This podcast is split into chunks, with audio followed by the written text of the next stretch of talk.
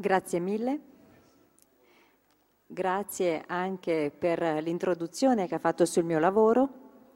Grazie per questa splendida accoglienza e grazie anche a voi per essere così numerosi ed essere qui ad ascoltare una riflessione sulla questione della cosmetica e l'arte. Avete capito molto bene, immagino, il fatto che parlerò in francese. Mi spiace molto di non potermi esprimere in italiano, anche se ho delle origini italiane. Il mio intervento sarà strutturato in varie parti e in particolare in quattro parti. Innanzitutto vorrei farvi capire in che modo i cosmetici e il fatto di utilizzare degli artifici sul viso è una pratica che all'inizio è stata profondamente condannata. Successivamente, a poco a poco, questo è stato accettato e questo artificio è consistito quindi nell'obbedire a un modello. E questo rappresenta la seconda parte. Poi c'è una terza parte del mio intervento che riguarda un terzo periodo in cui l'artificio del trucco è stato utilizzato per manifestare qualche cosa che era profondamente personale, legato all'individuo. La quarta parte, ovviamente, riguarda un confronto tra l'idea secondo la quale i cosmetici e la cosmetica possono esprimere la personalità, ma contemporaneamente il loro utilizzo risponde anche delle norme collettive. E credo che sia proprio uno dei problemi principali di oggi, nella misura in cui vediamo molto bene, ad esempio, che ci sono dei visi che tendono a essere sempre molto affilati, ma non tutti riescono ad avere dei visi di questo tipo. Contemporaneamente c'è questa esigenza di individualità che però continua ad andare avanti. Allora, vi presento ora il testo che ho preparato e comincerò quindi con la parte introduttiva. Lungi dal presentarsi come oggetti d'arte o anche solo come oggetti di lavoro, la preparazione del volto, i lineamenti estetizzati, persino la bellezza, nella tradizione antica, non potevano ricorrere all'artificio, al trucco, all'abbellimento. La natura, nella sua verità, non poteva essere corretta. L'aspetto, che aveva origine divina, non poteva essere trasformato nei travestimenti e nella civetteria erano in agguato dei pericoli. L'abuso sembrava sempre possibile e la corruzione sembrava probabile. Ci sarebbero volute una lunga storia e la faticosa conquista dell'autonomia poiché questo divieto fosse superato. Ci sarebbe voluta una sicurezza nuova perché l'artificio e le sue metamorfosi venissero accettati. Non si trattava solo di usare un'arte particolare, di cominciare una pratica nuova, delicata, sensibile, quasi moderna, che consiste nell'avvicinarsi a un ideale estetico assumendone i requisiti con garbo e finezza. Tutto questo non esaurisce la storia globale del trucco e soprattutto non suggerisce l'insieme dei suoi cambiamenti. Molti altri cambiamenti si sono verificati, molti altri progetti hanno preso forma e quando come oggi l'individuo si sente in dovere di creare il proprio modello, e quando vuole far trionfare la propria singolarità, ebbene allora bisogna avviare e sviluppare un nuovo approccio che deve essere quindi inventato e sviluppato. L'abbellimento, peraltro, non deve più avvicinarsi a un dato già esistente. Ci si sente in dovere di creare ciò che ancora non esiste. Non seguite il mio stile, create il vostro, dichiarano oggi le riviste, segnalando un'immensa ambizione, ma anche segnalando il possibile miraggio delle nostre società individualiste, dove troppo spesso ci si dimentica che una larga parte delle norme fisiche resta evidentemente collettiva, ivi compresa l'esasperata volontà di individualizzazione. E da qui nascono dei disagi, dei malesseri, delle illusioni e anche la possibile contraddizione tra le aspettative individuali da un lato e le altre aspettative che individuali non sono. Sono le incognite di questo percorso che cercherò proprio di ritracciare nel mio intervento. Quindi comincio con la prima parte, sulle pratiche antiche e il rifiuto del trucco. Molti testi dal Medioevo in poi, rifiutano innanzitutto ogni trasgressione del dato naturale, respingendo il trucco e contestando l'artificio. Cesare Vecellio, nel suo trattato sui costumi del 1590, deride le prostitute che si dipingono il viso e il petto con del bianco. Ben Jonson, il rivale inglese di Shakespeare, nel suo La donna silenziosa del 1609, prende in giro la moglie del capitano Otter, il cui, dice, il volto abominevole e sconvolto è ricomposto con dei trucchi al mercurio e dei capelli posticci. La modernità nascente del Rinascimento continua così a suo modo le critiche religiose più antiche che associavano strettamente e massicciamente il trucco con la menzogna e l'impurità. Si tratta delle critiche dei padri della Chiesa, quelle di San Girolamo, di Tertulliano, che contrappongono l'estetica naturale, opera di Dio, all'estetica artificiale, opera del demonio. Ancora agli albori della nostra modernità, sono molte le convinzioni che riflettono l'antichissimo rifiuto religioso dei cosmetici, delle polveri, degli unguenti, e degli oli sublimati.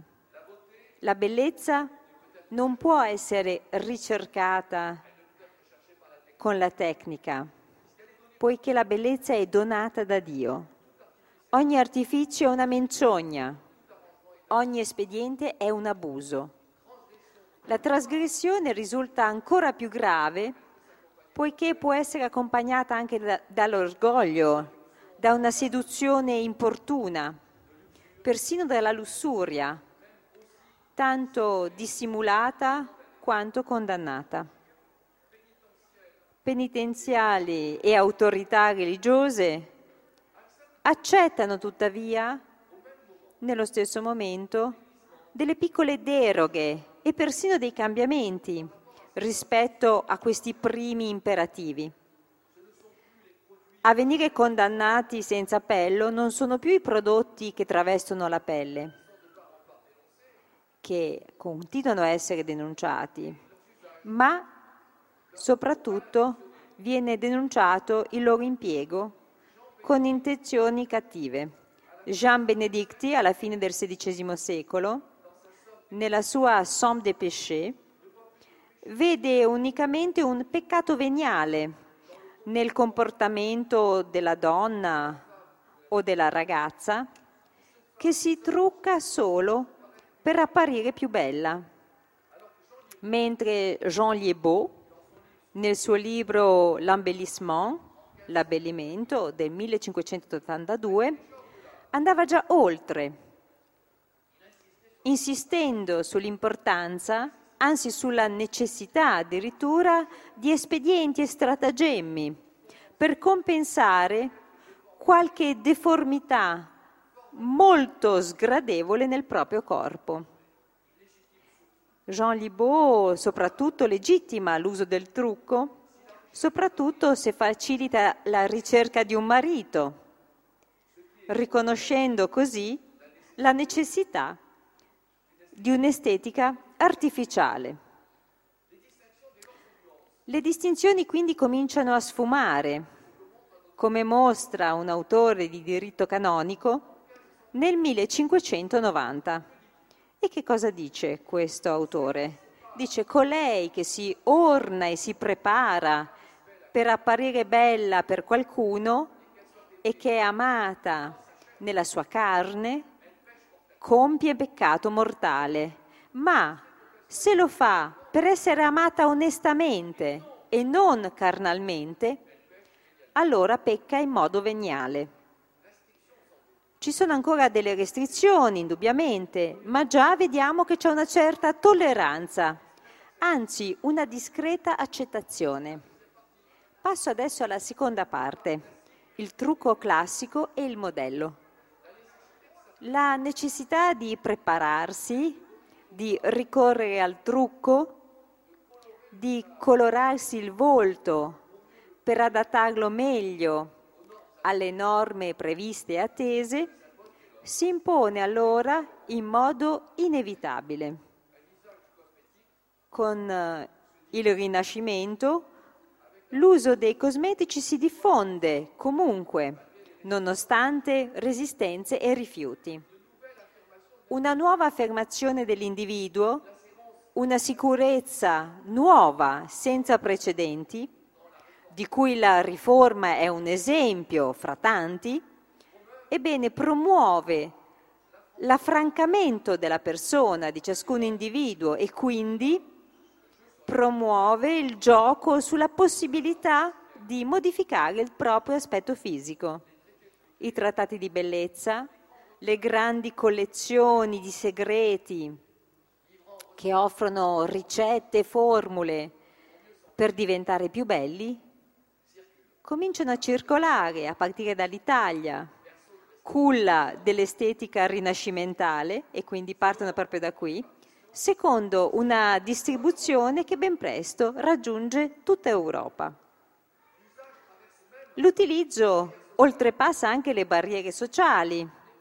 Non c'è donna a Siena, assicura Alessandro Piccolomini nel suo dialogo sulle donne, della metà del XVI secolo, ebbene non c'è donna a Siena che non si serva di qualche trucco, chi più fine, chi più grossolano. Le differenze di prezzo poi segnalano la divisione sociale delle pratiche. Secondo le gerarchie osservate dai mercanti di questi segreti, che distinguono tra la cera più fine e la cera comune, tra la polvere sottile e la polvere di riso, la litergite d'oro e la litergite di piombo. Alcuni effetti sono più delicati di altri. Possono esistere delle gerarchie, ma in queste differenze stesse viene affermata soprattutto una messa in scena di sé, divenuta ormai un'arte elaborata di raffinamento della fisionomia. Lo dimostra anche la preparazione di formule o pigmenti, che è paziente, attenta e a volte con un tratto perfino scientifica, come quella dei pittori più esigenti. E quindi vediamo una prima relazione tra cosmetica e pittura. Il liquido per ungersi il volto e ottenere infinite virtù, proposto da Alexis Piemontet nel suo libro Secret, pubblicato a Venezia nel 1555, ebbene deve fare ricorso per precauzione a mille miscugli, capaci di affrontare ogni tipo di complessità. E li cito, che cosa c'era in questo liquido? C'era dell'essenza di rosa bulgara, di violetta, di ninfea, di alloro, un'essenza di fiori di gelsomino. Ebbene, a tutti questi ingredienti veniva aggiunta un'acqua dove avevano bollito noci moscate, cannella e anche altri ingredienti. Qui un insieme di olio di trementina ottenuto per distillazione della canfora, della mirra, dell'incenso e anche addirittura, pensate, delle lucertole nere, delle vipere o degli aspidi. Il tutto veniva collocato in un calderone saldamente coperto che veniva sottoposto a un fuoco leggero per almeno 5-6 giorni, prima poi di essere versato su una tela bianca per essere filtrato. Le essenze e le spezie quindi apportano la loro purezza e i veleni bolliti le loro presunte capacità protettive. Questo segreto, è bene dirlo, sfiora l'irrealizzabile. Si misura addirittura con l'impossibile, ma rivela almeno l'immaginario delle più fortunate, il carattere preziosissimo del volto e l'estrema esigenza di conservarlo. Ma occorre aggiungere ancora qualcosa con il Rinascimento e l'Europa classica, il candore della pelle si impone come un principio assoluto. Per la donna questo colorito del volto è innanzitutto garanzia di purezza, quanto di signorilità, di rango. Il suo corpo, soprattutto nelle elite, non è come il corpo di chi lavora di chi deve affrontare le cose, bensì il corpo è un oggetto curato, preparato, preservato. Sono poi innumerevoli le pratiche che si suppone garantiscano questo candore. Sono innumerevoli i gesti e i materiali che si ritiene possano generare questo candore per l'uso quotidiano, ad esempio, la comare di un racconto di Giovanni Nelli nel XVI secolo vanta i propri prodotti, assicurando di essere in grado di preparare varie lozioni trasparenti come il cristallo. Alcune permettono di mantenere un viso bello e fresco come il vostro altre lo fanno brillare come l'avorio, altre preparazioni mantengono la pelle bella tesa. Con lo stesso obiettivo, André Le Fournier, nel suo Décoration d'humaine nature del 1541, offre le sue acque per schiarire il viso. Oppure Michel de Notre Dame, il celebre astrologo Nostradamus,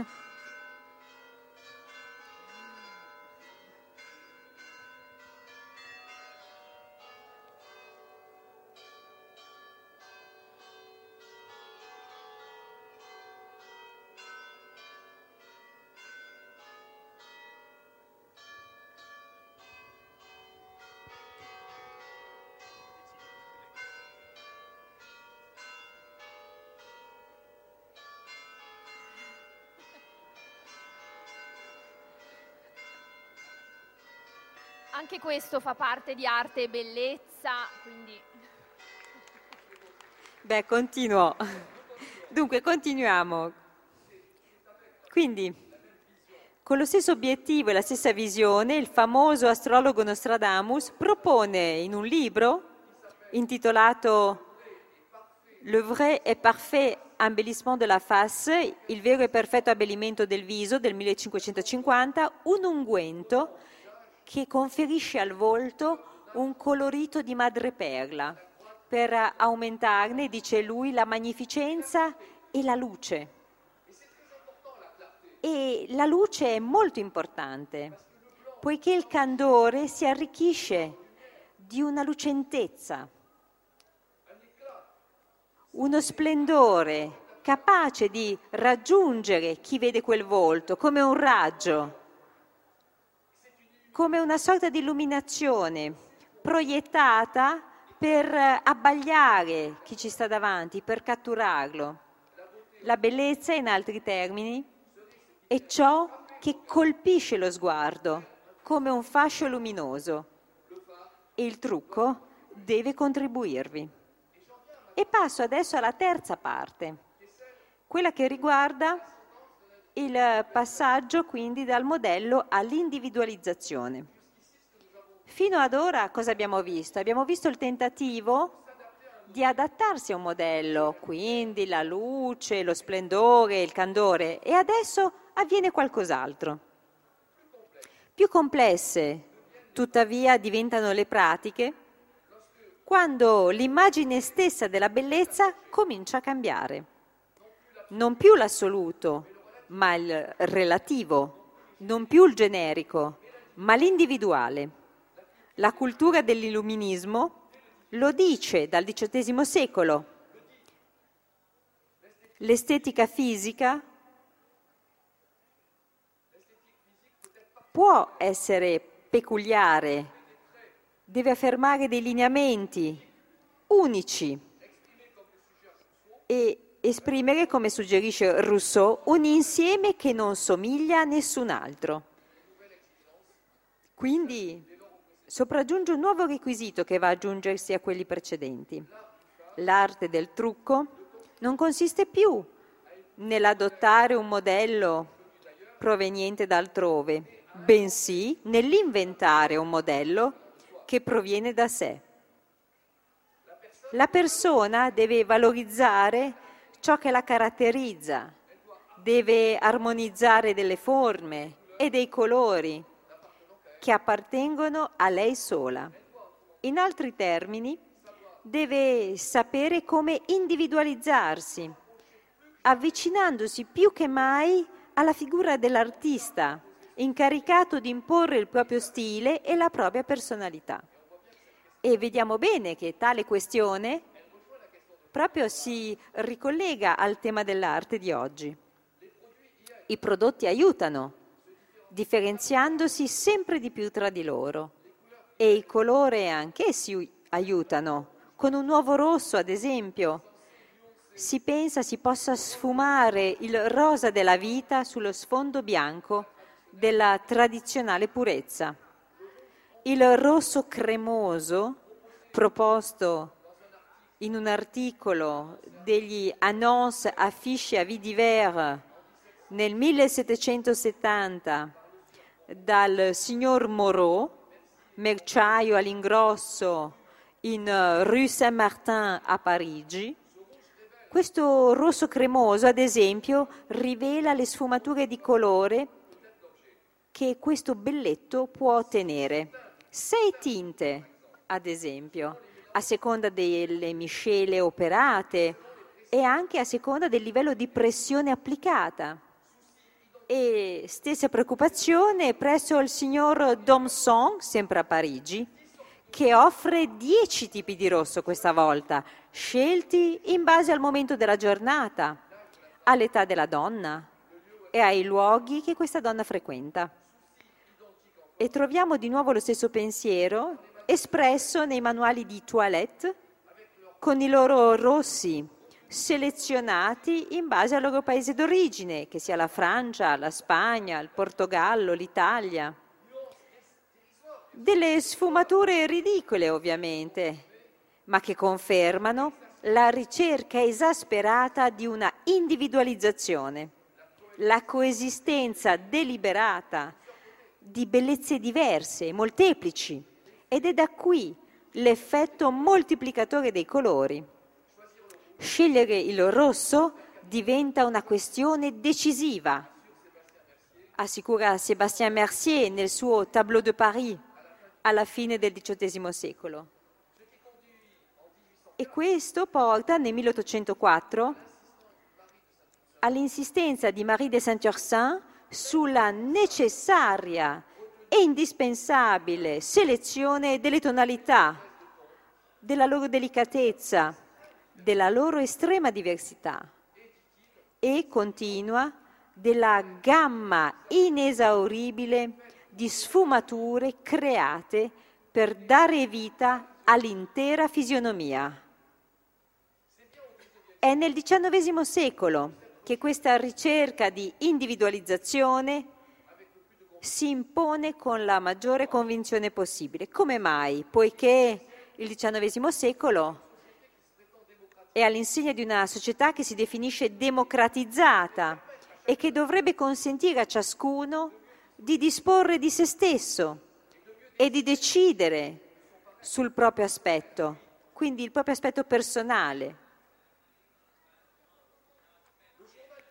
Il Journal pour tous traduce nel 1857 questa convinzione in un appello egualitario alla trasformazione di sé. Tutti dovrebbero essere autorizzati, se non persino addirittura costretti a farlo. Cosa dice? Dice viviamo in piena libertà e questo stato di cose ha dato ad ogni donna la responsabilità della propria bellezza. Non ci sono più scuse. Quindi basta solo scegliere la propria bellezza. Nessuna sorpresa quindi quando Baudelaire suggerisce nel 1859 una nuova parola, maquillage, sottolineando il suo potere misterioso e facendo avvicinare questo concetto a quello di uno spettacolo, di un'arte specifica. Prepararsi, truccarsi in questo caso, diventa chiaramente un'impresa tanto tecnica quanto artistica. Il volto deve esprimere all'estremo il proprio stile particolare, deve portare a compimento la personale fisionomia.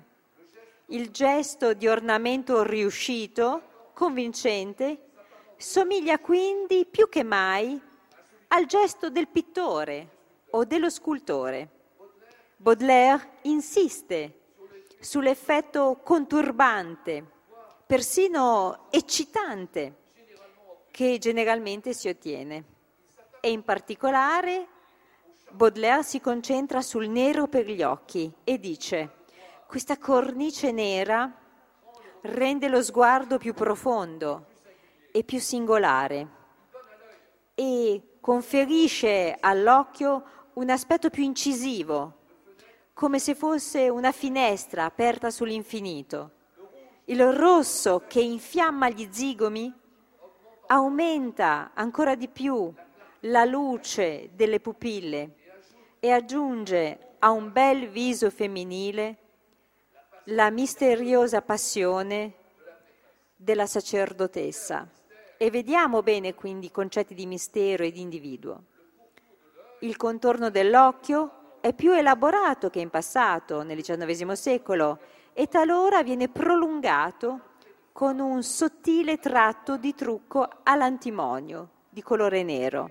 La novità consiste soprattutto nel modo di sfruttare il trucco, nell'effetto di superamento che può suggerire. Quindi non solo la correzione di qualche difetto, quindi non solo l'adattarsi alla norma generica, al modello, ma anche valorizzazione delle attrattive intime, della loro forza singolare, il loro slancio riconosciuto, esplicitato. Questa bellezza fatta di ricerca, di meditazione e preparazione realizzerebbe, secondo Baudelaire, quella bellezza moderna che può sorgere attraverso il fascino, il fascino dell'artificio e della moda. Si tratterebbe persino di una caratteristica centrale della modernità, che spinge ciascuno, aggiunge il poeta, e questo è fondamentale, a inventare se stesso. Quindi passo alla quarta parte del mio intervento. Le parole di Baudelaire sono decisive come introduzione al nostro tempo, così come introduzione alla nostra sensibilità, anche perché queste parole mostrano quanto la dinamica dell'individualizzazione attraversi da tempo le nostre società. E queste parole mostrano anche quanto questa dinamica contribuisca alla costituzione di uno spazio psicologico, di una sfera interiore particolare e anche di quanto la approfondisca e la personalizzi.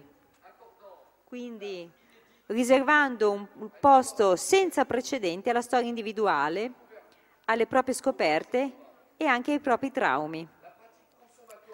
L'attuale pratica di consumo, viviamo infatti nella società dei consumi, e il carattere apparentemente infinito delle scelte che questa società offre costituiscono il versante economico e banale di questa individualizzazione.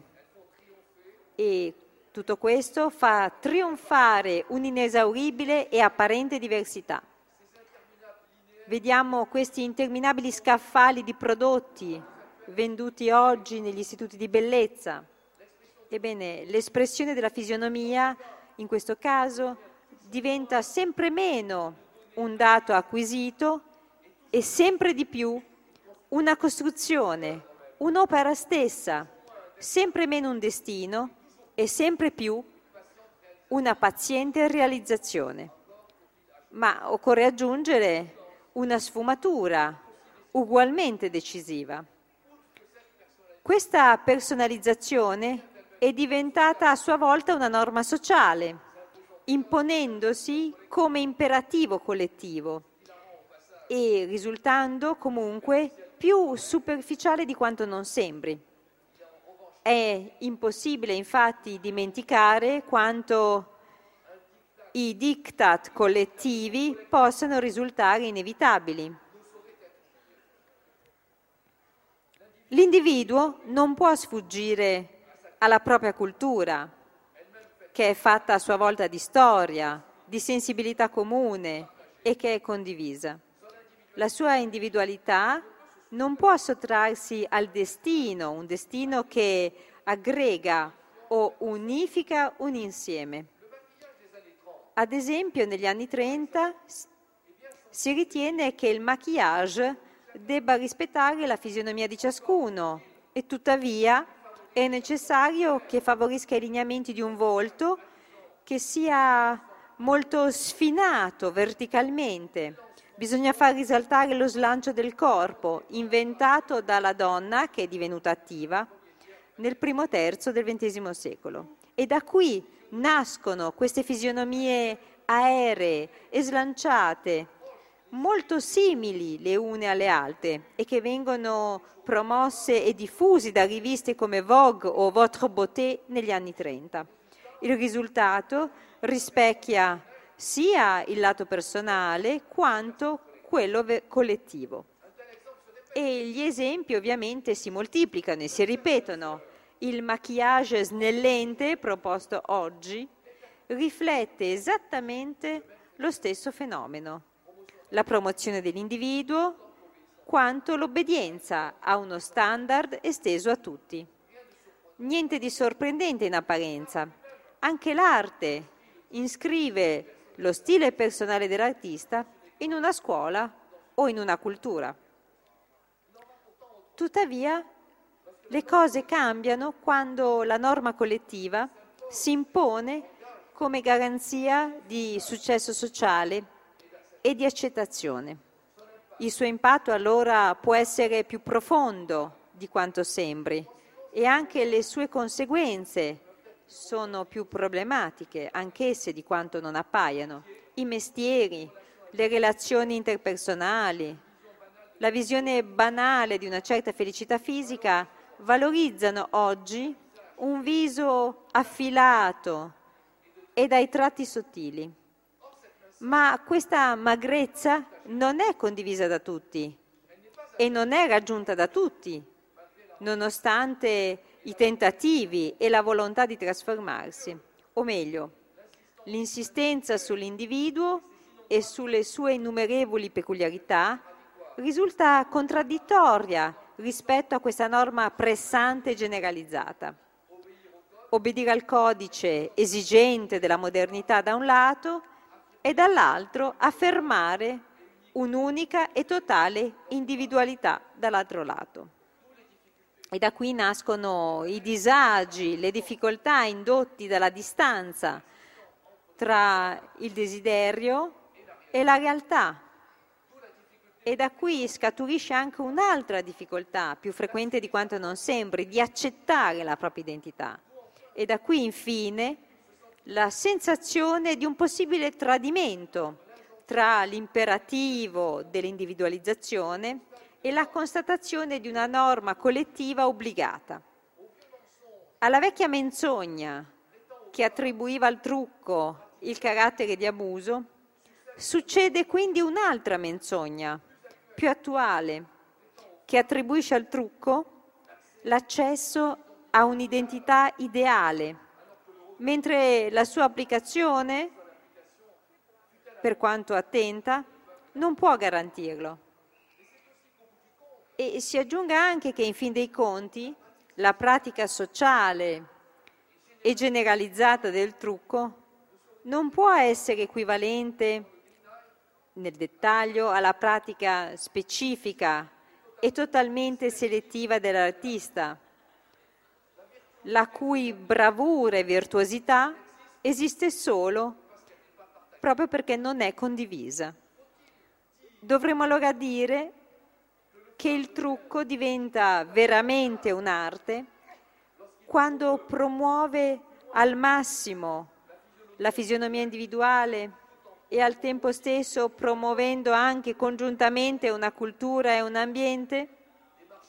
Ebbene, un approccio raro sicuramente, persino sublime, che aumenta il fascino esercitato dal volto, esaltando il mistero delle sue insondabili espressioni. In questo caso, certamente, il trucco diventa un'arte. Trasforma in questo caso aspetto e portamento, cambia radicalmente i tratti, ad esempio approfondisce gli occhi per farne, secondo l'espressione di Baudelaire, dei puri specchi che rendono più belle tutte le cose. Ma anche in questo caso il maquillage fa del proprio successo un'eccezione. Per concludere, immenso è dunque il percorso storico del nostro rapporto con il trucco. Una lenta accettazione ha sostituito l'antico rifiuto. Il metodo è diventato poi a poco a poco più complesso, passando dall'applicazione di un modello all'invenzione di lineamenti singolari. In quest'ultimo caso l'uso del trucco si avvicina sempre di più all'arte, ma anche in questo caso che questo stesso utilizzo suggerisce quanto la virtuosità rimanga selettiva e di una inevitabile difficoltà. Grazie.